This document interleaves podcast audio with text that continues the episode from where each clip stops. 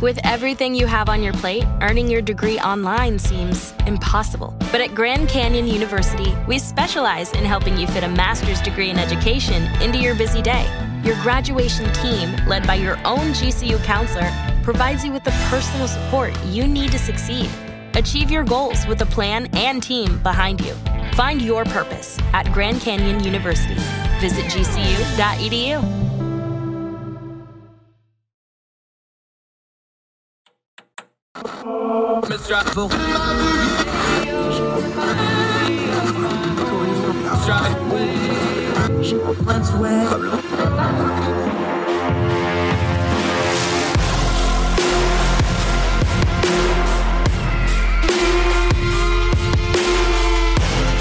With your host, Andrew Donaldson.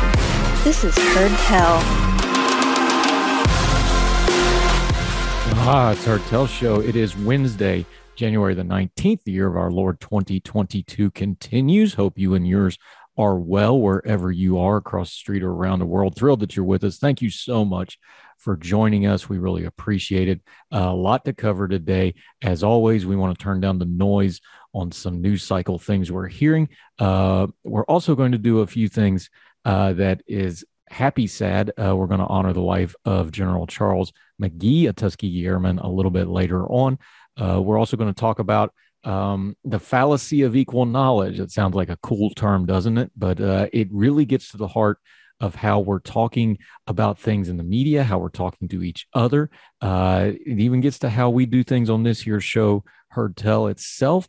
And more importantly, how we assume certain things will be if it just goes a certain way and how that almost never works out. And in a lot of cases, make it worse. We're going to talk about that along with some other things as the program unfolds. But let's start with something that is going to feel like we're repeating ourselves because we're repeating ourselves. Uh, front page of the Washington Post. Uh, a year ago, this is the headline Biden unveiled a 200 page plan to defeat COVID. He has struggled to deliver on some of the key promises. Now, let's just preface all this for a moment. Uh, the pandemic does not go along political lines pandemics and viruses do not follow programs. They do not follow narratives. They do not follow media trends. They do not follow hashtags. Uh, a virus just reproduces itself and expands and mutates. It really doesn't care about politics. It doesn't care about narratives. It doesn't care about your priors or what you want to get accomplished. When President Biden ran for office, he, and in a lot of cases justifiably, took former President Trump to task for how he had handled the pandemic. Uh, we've been pretty clear on how we feel about things like that. President Trump did some good things. The vaccine rollout came under his watch. He was in the chair. He gets the credit for that. That was a good thing.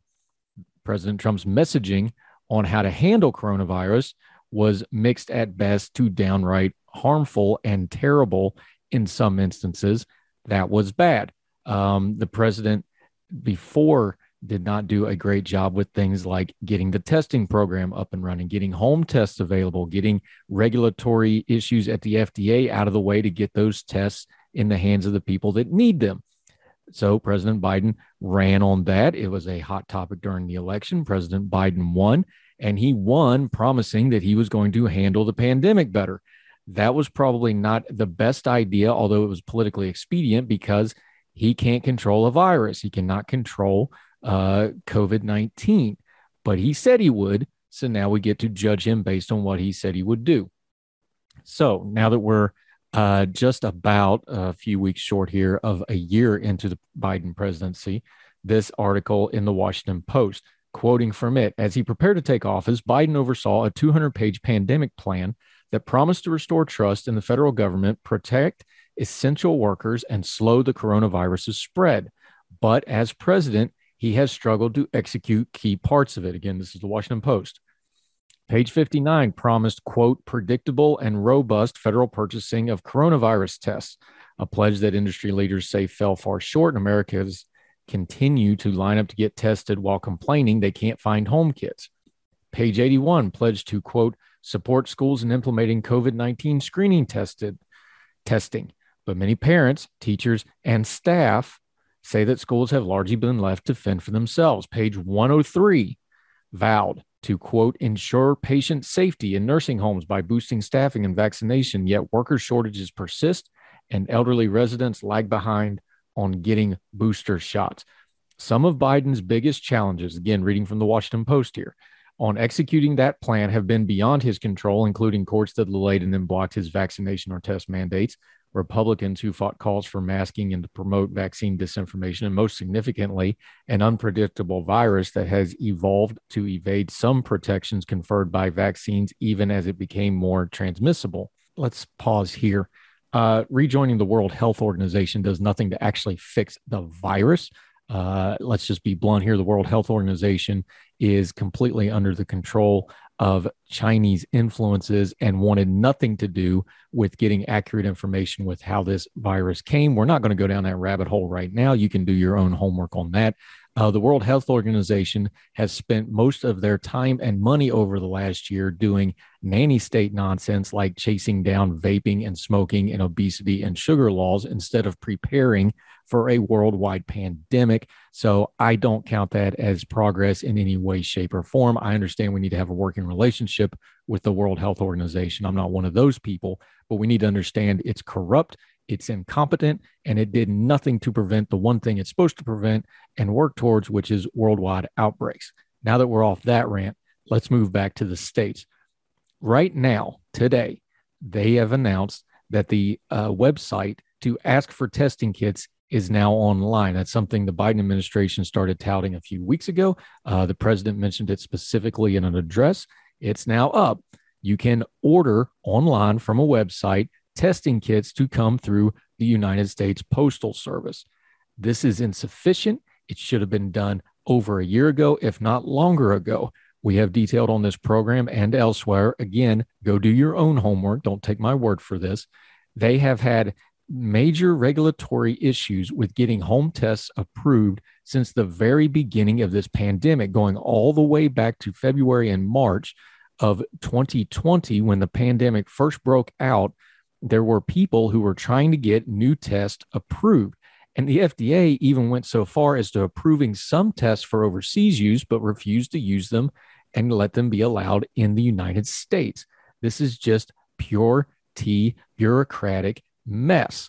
They could have approved these tests long ago. They could have got them distributed long ago. They could have flooded the market with them. They could have distributed them in places that already need them, like pharmacies, like schools, like libraries, places like this that are now getting overrun with them instead of the United States Postal Service. I don't like this plan because it's way late. It adds two extra layers of bureaucracy to something that should have been simply done months ago, if not a year ago, if not longer. And now we have the potential where you're going to go online, you're going to order these tests, and you may get them in your hands by the end of the month. Meanwhile, Omicron is ripping through the country, and there's a very good chance that part of the Omicron wave may actually abate by the time we get these tests in people's hands. The vaccine pressures and the messaging on the vaccine hasn't been much better from the administration they don't seem to be able to settle on how to pitch vaccines to people. Now, I understand, let's not be Pollyannish here. We understand there's some people that are just anti vax. They're not going to get a vaccine no matter what you tell them, no matter what the stats are, no matter whatever. They're just not going to do it. Granted, understood. You can't make anybody do anything. But the messaging has been mixed. The messaging should have been from the beginning get your vaccines. And then later on, when the boosters came out, get your boosters take stock of your own family and your own health and your own situation and make decisions to get on about your life. We've always had to live with the virus because we could not just stop, lock down, and hunker down for the last two years that we've dealt with COVID, despite some people thinking that was going to work. It was never going to work. That was given lie by the fact that all the service workers had to keep working while all the workers that could go online or work from home did so. That's a dis- that's a disproportionate thing that was glaring to many people. That there was a class of people who readily could work from home, who were readily unaffected as badly as some other folks, and they were some of the loudest about some of these precautions. Again, the messaging was never going to work being one size fits all. It should have been get your vaccine, get your booster, use precautions that are appropriate for you and your health situation. If you have pre existing conditions, if you have bad health, if you have some kind of a situation that makes you more vulnerable, you need to take more precautions. If you're healthy and you take all those precautions, get on with your life. The administration has to use some humility. And I know it's politically damaging to say we don't know, but this is what we should do. But that's what they should have done from the beginning. The last administration should have done that too. But Biden's in the chair now, and the Biden administration has made their own mess here by not being consistent in their messaging. The Biden administration has nobody to blame for this but themselves. Yes, it's a hard hand they got dealt with the COVID variant. Yes, the Omicron and Delta variants were probably not specifically predictable, but we knew there was going to be variants because the scientists have been telling us that from the beginning. They could have prepared better. They could have been better controlled. They could have been better administered. And falling back on things that don't work, like more bureaucracy, like going, putting extra layers of bureaucracy to get tests in the hands of people, isn't helping your case. It just makes you look like you're flailing, which is what the Biden administration is doing right now when it comes to COVID. They're hoping it'll just kind of go away and become endemic and people will quit racking them for it. The president's approval rating is very much in line with the dip in his approval rating with how he's handling COVID, along with economic issues. When we go into this election year, those are things that are going to be held against him and his party. And they can blame COVID, they can blame messaging, they can blame other things, but a lot of that blame needs to start with themselves. They can do better. And as Americans, we deserve for them to do better. More Heard Tell right after this.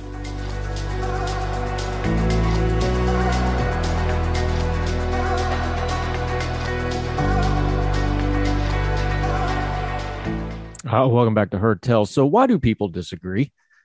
Oh, I know that's kind of a Pollyannish, silly question. Of course, they disagree because human nature is undefeated and people like to fuss and fight. And that's why we have to have programs like Heard Tell, where we try to turn down the noise and turn down the caterwauling and try to just discuss with people. We're the minority. We're not the majority of folks who like to fight and argue. It's you can do a lot of good business nowadays in media doing that thing. But why do people disagree? Um, over at City Journal, uh, there's an interesting piece by uh, Redstone. Uh, the fallacy of equal knowledge. If we had the same information, we'd all agree, right? That's the subtitle. And it digs into something that I think is worth uh, contemplating, especially here on Heard Tell, where we try really hard to take big perspective on things. We try to take a broad view on things. We have on people from across the spectrum and with varying point of views. Uh, we don't screen people based on their ideas. We bring them on, we hear them out, if we have a problem with something we they said, we wait until they finish and then we ask them about it. We use discussion and conversation to try to get the information. So something that's uh, being touched on here by Redstone, I think is important. Again, this is in city-journal.org, the fallacy of equal knowledge. Um, assuming someone disagrees with a particular political position or claim because they're ignorant is a challenge I encounter frequently. By way of context, much of my job involves facilitating conversations about topics that make people uncomfortable. The fallacy of equal knowledge tends to emerge among people used to thinking in a specific way about a hot button political topic. When they consider a view such as opposition to affirmative action, the idea that gender dysphoric children may be influenced by peers or even opposition to COVID mandates, they suggest that ignorance could explain such thinking if they disagree. However, when treated as a default supposition, this outlook can stand in the way of constructive engagement. It is grounded in the often false assumption that what divides people on controversial social issues is misinformation. Pausing here how many times in the media everybody's obsessed over misinformation as if if we get rid of information everybody will agree. It's nonsense. That's what they're dealing with in this piece at city journal. Continuing with the piece uh, it then creates the idea that giving those with opposing views more or better information must always be the solution. To be clear sometimes ignorance is a real obstacle but recognizing that point doesn't mean believing that all differences on controversial questions can be solved by simply getting everyone on the same page with respect to what they know about the world. No one likes to be treated or condescended to as though they simply don't know any better, but the fallacy of equal knowledge does just that. It fails to take opposing values seriously. Unfortunately, the notion is pervasive. The mass, vast majority of traditional diversity, equity, equity, and inclusion training programs are based on it. That's DEI for short. The DEI consulting firm states on its website that participants will, on completion of the course, quote, notice how their unconscious biases have been impacting their interaction with others, end quote. This is despite research on unconscious bias showing that it does not consistently predict of problematic behavior. In fact, because this is inconsistency, the British government phased out unconscious bias training out of its programming just over a year ago, and most people in the States have abandoned it as well, by the way. Second, reading from City Journal still. The fallacy of equal knowledge also underpins certain curricula on empathy and social and emotional learning, or otherwise known as SEL uh, in training circles. One of the biggest firms in the world of SEL tweeted last year, quote, we hold fast to the belief that our work must actively contribute to anti-racism. But the concept of anti-racism is itself infused with particular assumptions about how the world works. For example, that the right way to solve social problems is to see them through the lens of race. Ultimately, these programs are based in the assumption that by imparting information about the importance of unconscious bias and the need to adopt an anti racist stance in this particular case, previously reluctant people will see the error of their ways. But this commits the fallacy of equal knowledge by assuming that the same information will lead people to the same position on these issues. This fallacy may partially explain why such programming is so fraught. Strong evidence suggests that DEI training doesn't yield positive results and can even be counterproductive and generate resentment. Better options would focus on building a stronger workplace with open communication while respecting the variety of viewpoints. The upshot is missing information isn't always what makes people disagree. When we pretend that it is, we make it even harder to communicate across our political and ideological differences. That's Ilana Redstone uh, associate professor of sociology at the University of Illinois at Urbana-Champaign, and president of the Mills Center for the Advancement of Critical Thinking, and a fellow at the Heterodox Academy, writing in City Journal at city-journal.org. I encourage you to read the entire piece. Why do I bring that up? Well, because this fits into what we try to do here. Uh, we give you information, we turn down the noise, but we never tell you what to think. And to the best of our ability, even though we have biases as well, we don't try to assume where you're coming from to get there to think about it. We just put out the information. We have knowledgeable guests. Uh, we have guests on from across the spectrum. We do that purposefully because we think the best way to get people to understand the times we're living in and to improve their discernment is to give them as broad a perspective as possible, as much good information as possible, and let them, through the ways they come to that information, because we don't know everybody's background, let them make decisions for themselves. That's a messy way to do things. You don't always get the results you want. You don't always get agreement that way. But as far as human nature goes, that's the only way I know of to try to get to some place where we're communicating honestly. Let people be themselves. Don't make them feel dumb for the way their biases are ingrained into them because they didn't have anything to do with that. It's not really their fault for the most part. And don't assume people's ignorance is a wicked or evil thing. Um, there's this habit we have of just assuming that if everybody knew exactly what we know and knew it exactly the way we came to know it, they would come to the same conclusion. That's not true. People are different. People have different backgrounds. Even people from the same family, from the same households, grow up with very different viewpoints because they have different relationships, even within a home. Now, imagine an entire country like that, and imagine an entire world like that we need to have a little bit of humility, those of us that are in the information business, which is what we're doing here. We're in the information business. We need to always remember that that business is first and foremost a people business. And you need to let people be wrong sometimes. You need to let them work things out on their own to really learn things. And that requires a lot of patience. So, all we can do is put out the best information possible. We can bring in various viewpoints from across the spectrum but you have to do the work yourself. And we have to be humble and admit we can't do that for you. It would be arrogant to think we could do it for you. We lay it out. We work hard to be as correct as we can. When we're wrong, we say so. But otherwise, it's up to you what you do with this information we put out there. But we're happy to do it because that's the best way to try to communicate in a diverse and pluralistic society. We have to respect everybody's viewpoints, even the wrong you have to have let people have the right to be wrong sometimes and you have to be uh, confident enough in what you think you know and be confident enough in being right and not letting that bother you and losing your bearing with them. Communication in this day and age is very hard, it's very complicated. And things like what the City Journal article talks about, and what we talk about almost every day on Heard Tell about turning down the noise and getting good information, is a hard way to go about it, but it's the right way to go about it. And we encourage everybody to give it a shot. Respect people, even when they're wrong, even when you think they're really wrong, uh, as long as they're being in good faith, cut them a little slack. Just give them good information, be steadfast in your own principles, and it'll work itself out most of the time with people of good faith. And the people that aren't of good faith are going to expose themselves really, really quick because they're not going to want to go through that process. We'll do more heard tell right after this.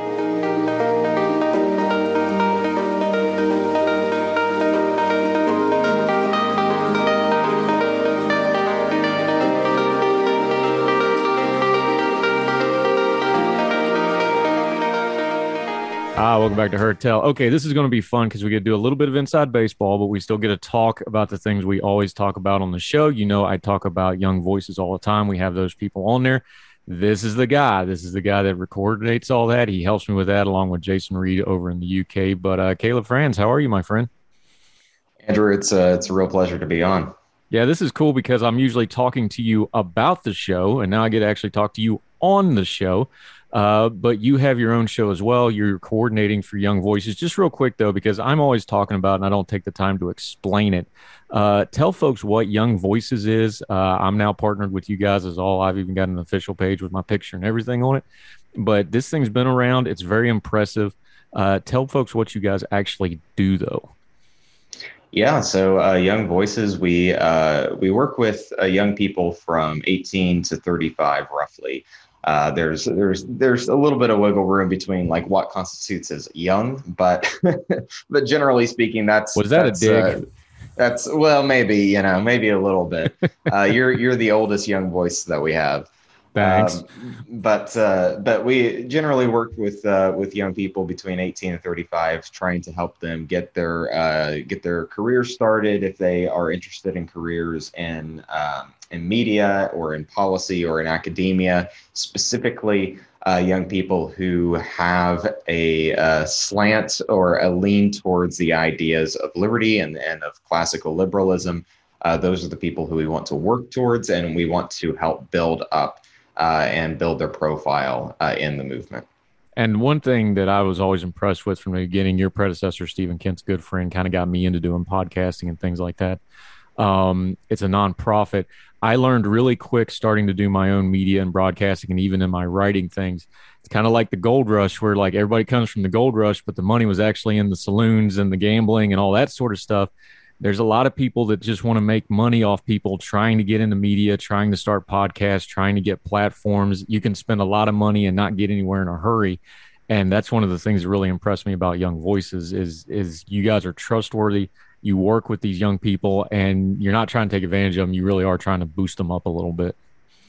Yeah, that's right, and I think um, you know one of one of the components uh, that, uh, that, that you're going to be involved with actually uh, is uh, that I'm I'm really proud of is is the mentorship program that we have, and and that's going to be something that I think uh, is going to help cultivate uh, really good um, results with really good people uh, and I think that's a that's a key component in anything that uh, people do uh, throughout throughout their life, but especially in something as as dicey as the political arena or in, in policy and politics.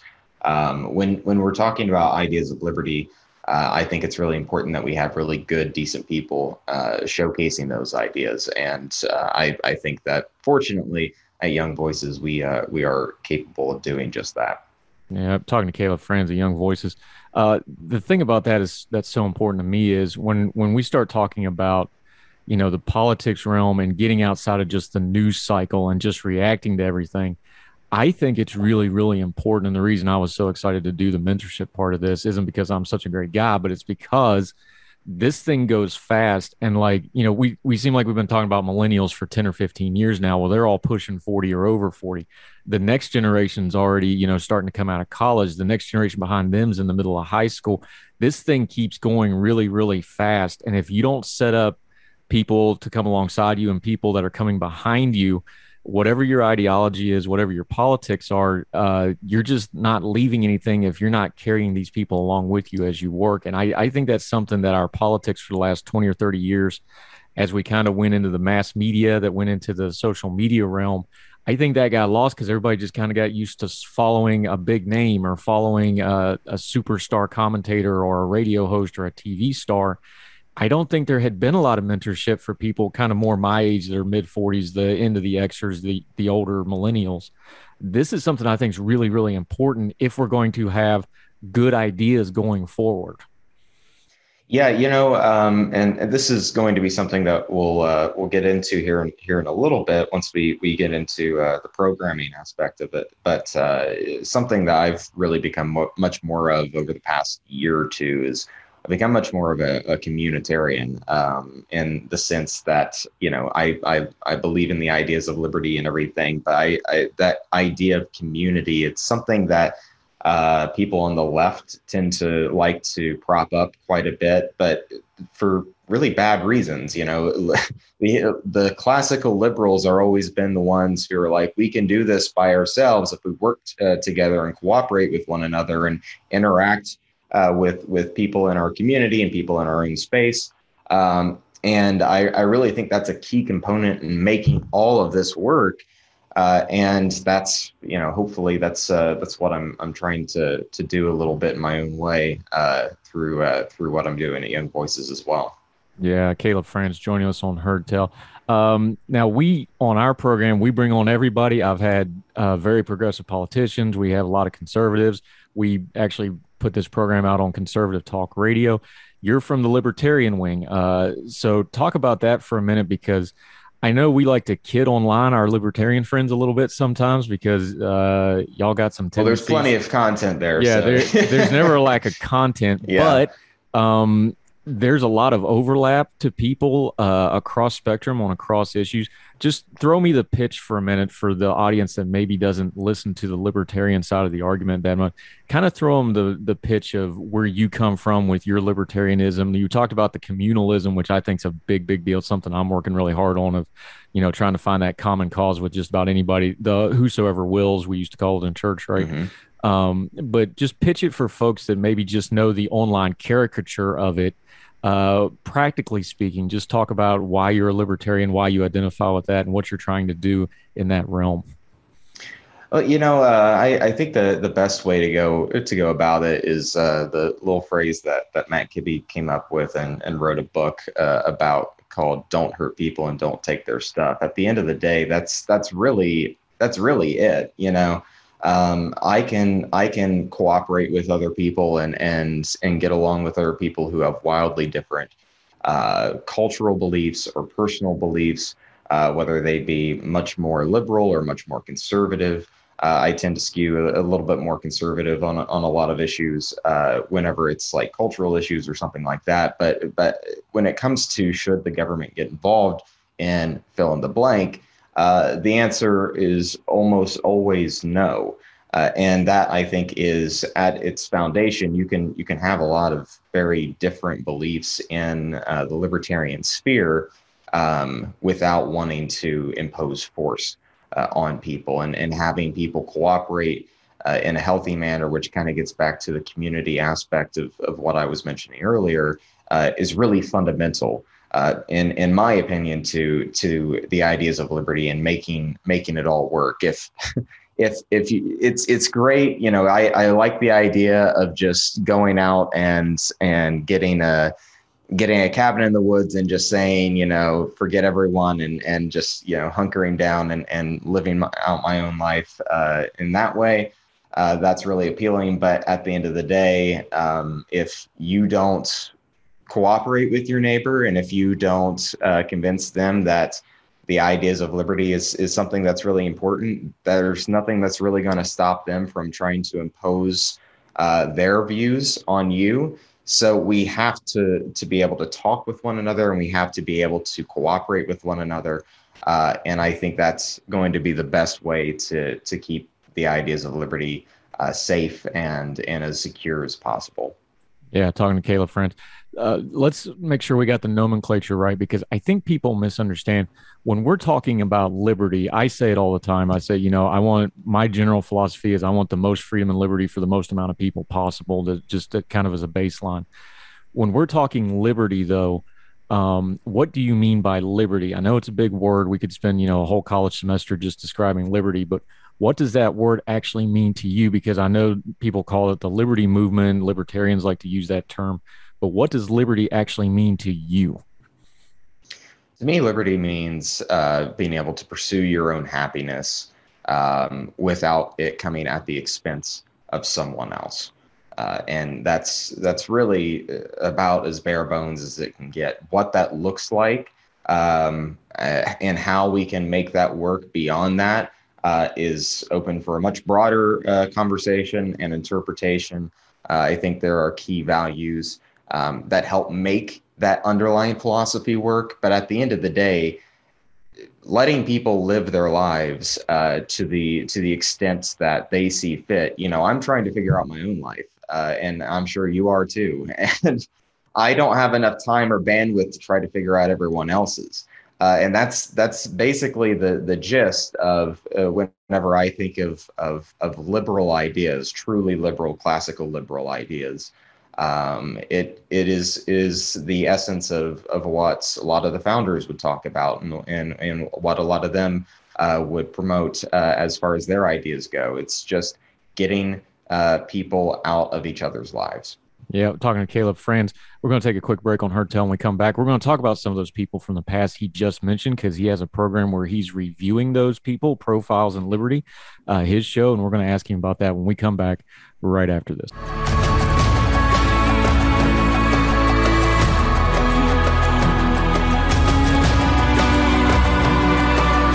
Ah, welcome back to Heard Tell. Having a little fun with my friend Caleb Franz. Uh, we talked about your stuff with Young Voices, but you yourself are also a content creator. We call them nowadays in the fancy parlance of the biz.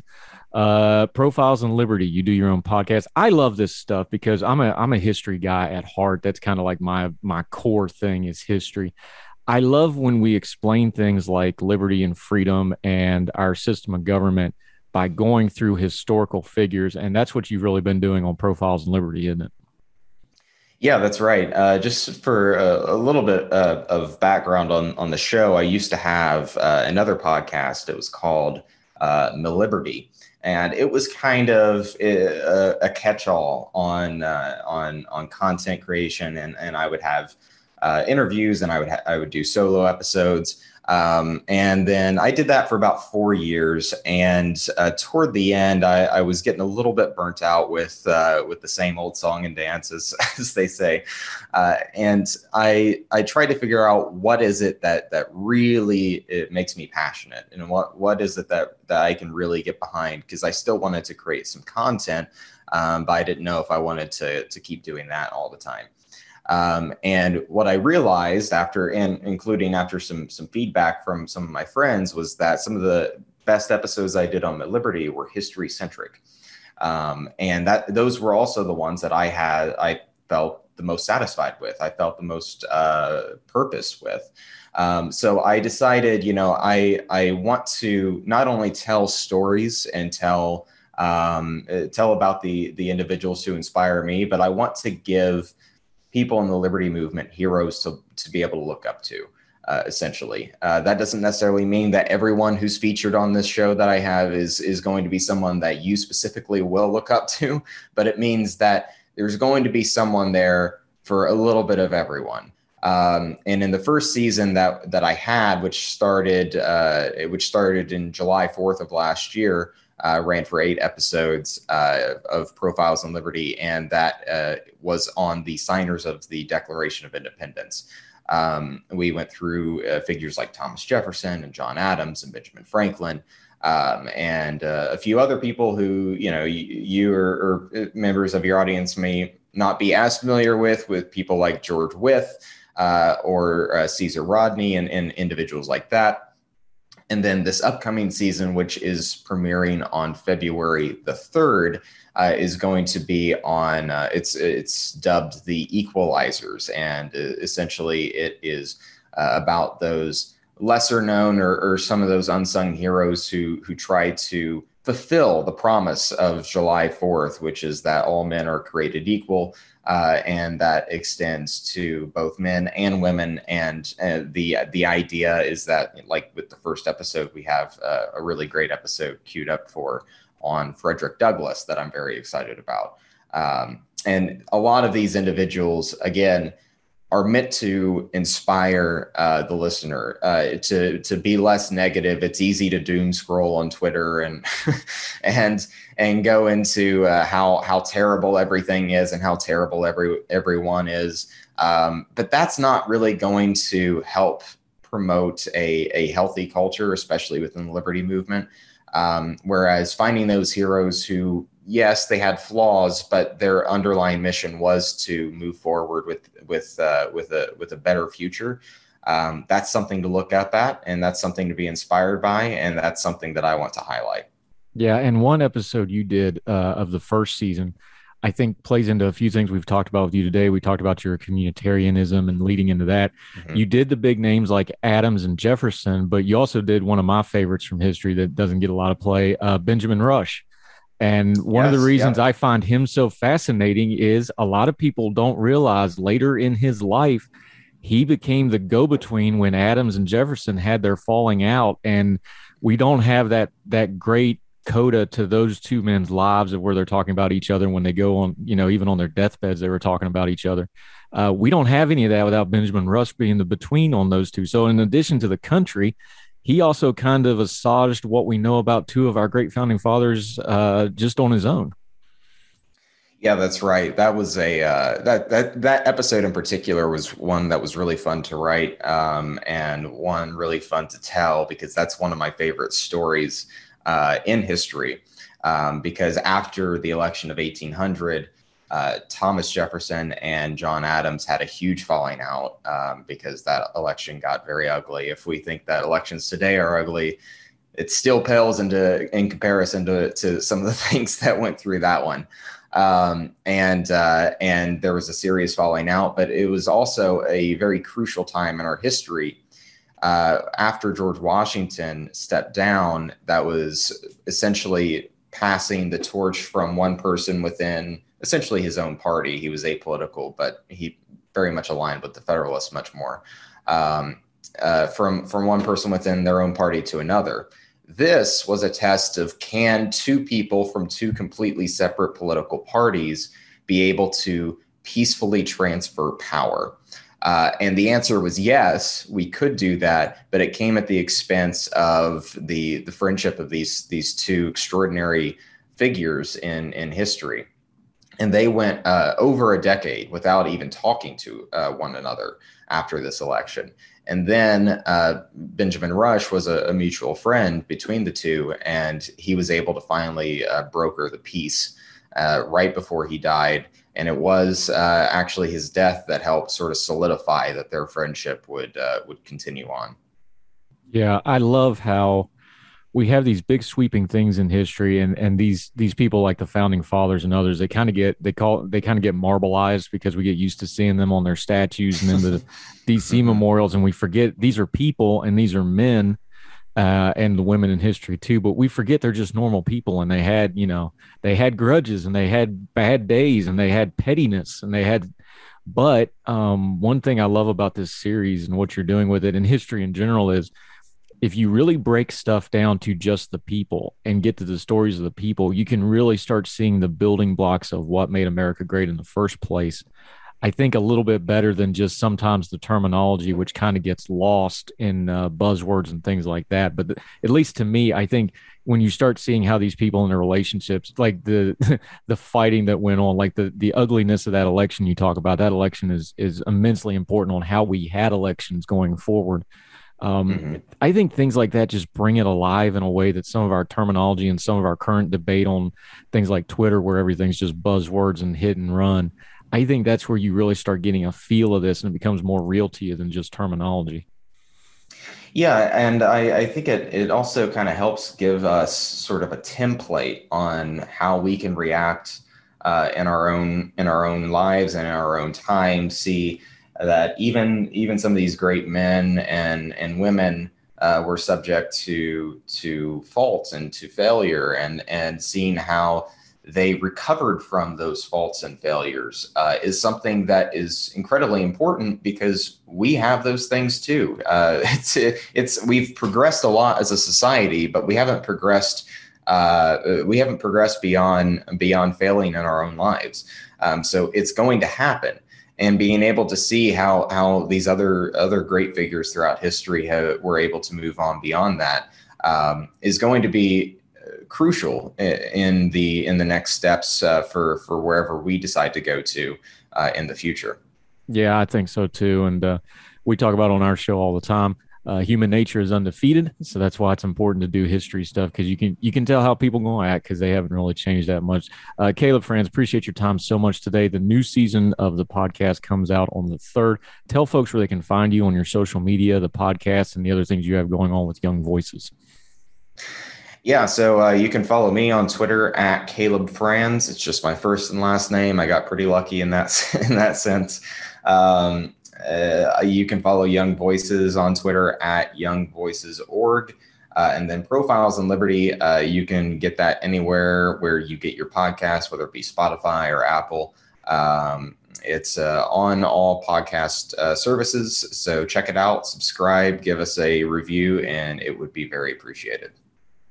All right, he called me old and he took a dig at my Twitter handle. That's enough out of you, young man. uh, all right, boss. I appreciate you giving us a little time. Uh, you are my superior young voices, but you're a joy to work with. We'll have you back on soon, and definitely we'll be following the podcast because I love that stuff. Thank you so much for the time today. Hey, thanks, Andrew. Appreciate it. Thank you, sir.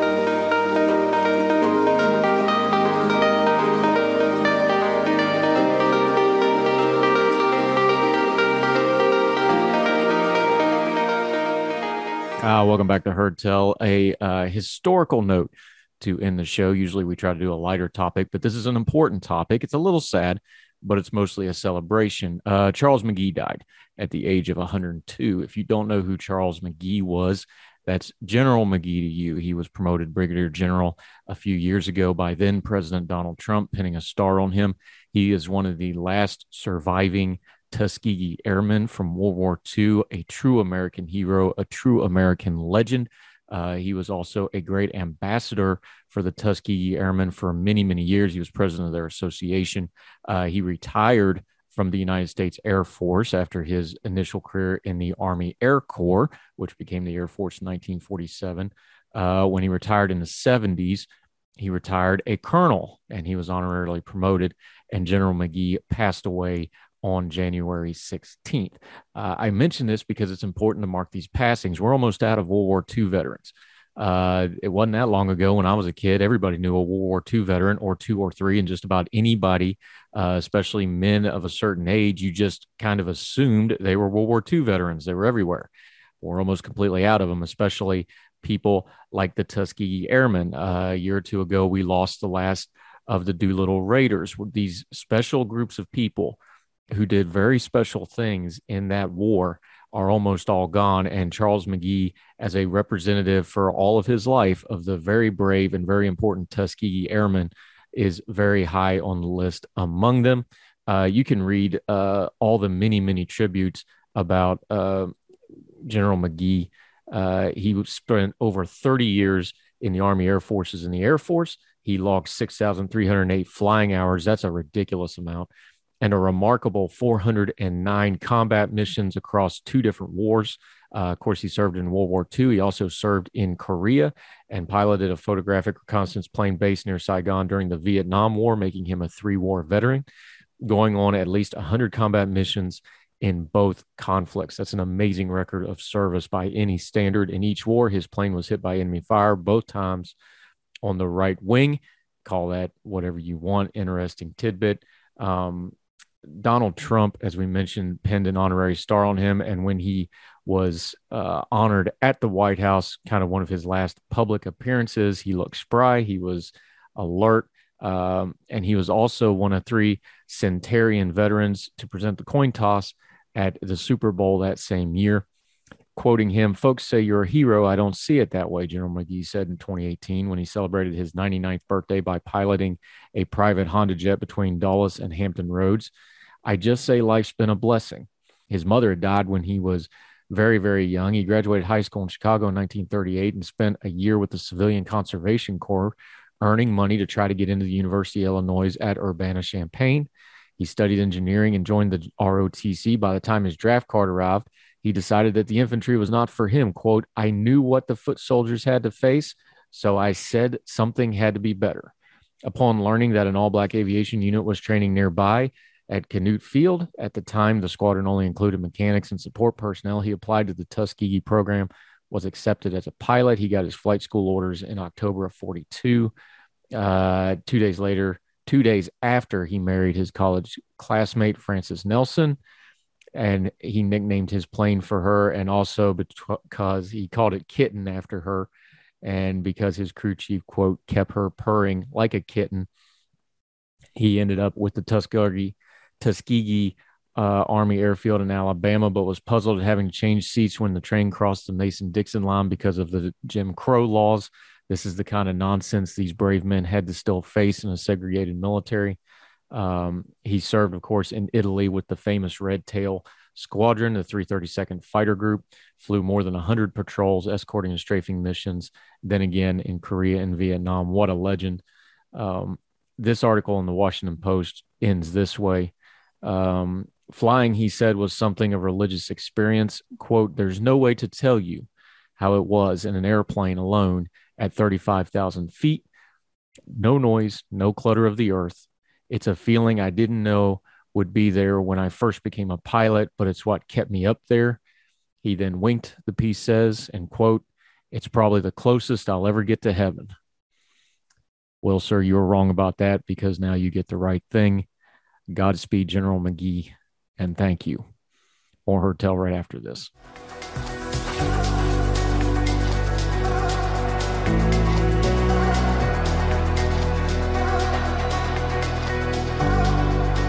That'll do it for Heard Tell for this time. Uh, we so appreciate you. Again, it's just been amazing watching the numbers, the subscriptions, the downloads. Uh, you folks keep finding us, you keep listening, you keep watching, and we greatly appreciate it. Um, however, you're watching, however, you're listening, make sure you leave comments and ratings wherever you're at. Make sure you subscribe to all those different platforms. We see you, we notice you, and we greatly appreciate you. And those comments and ratings also let other people know that Heard Tell's worth checking out. We put a lot of effort into it to make sure we never ever waste your time. We never want to insult your intelligence, and we always want to give you good information, turning down the noise of the news cycle. We think there's more people that want that, and by you doing that, you help them find us. We'll keep doing it as long as you keep watching and listening. If you want to interact with us, uh, reach out to us, email uh, heardtellshow at gmail.com. Would love to hear from you. Um, questions, comments, epistles. You got an article you want to touch on, got a topic you want reviewed, something you don't think's getting covered. Let us know. We might even use it on the show. Keep your bearing, be polite. Uh, but we'd love to hear from you and love to make you a part of this program because it's our program. If you don't watch and listen, I don't have anybody to talk to. This is a partnership, so feel free to reach out. Also, Twitter at Heard Tell Show. Uh, also, my Twitter handle, Four for the Fire. You can reach out to me that way. We'd love to hear from you. So, wherever you are uh, across the street or around the world, we hope you and yours are well. We hope you are well fed. And we'll talk to you tomorrow for more Heard Tell. Take care. All the music on Heard Tell is provided under a Creative Content license from MonsterCat.com. Somos la máquina.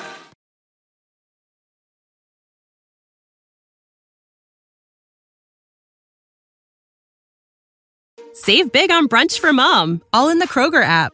Get 16 ounce packs of flavorful Angus 90% lean ground sirloin for $4.99 each with a digital coupon. Then buy two get two free on 12 packs of delicious Coca Cola, Pepsi, or 7UP, all with your card.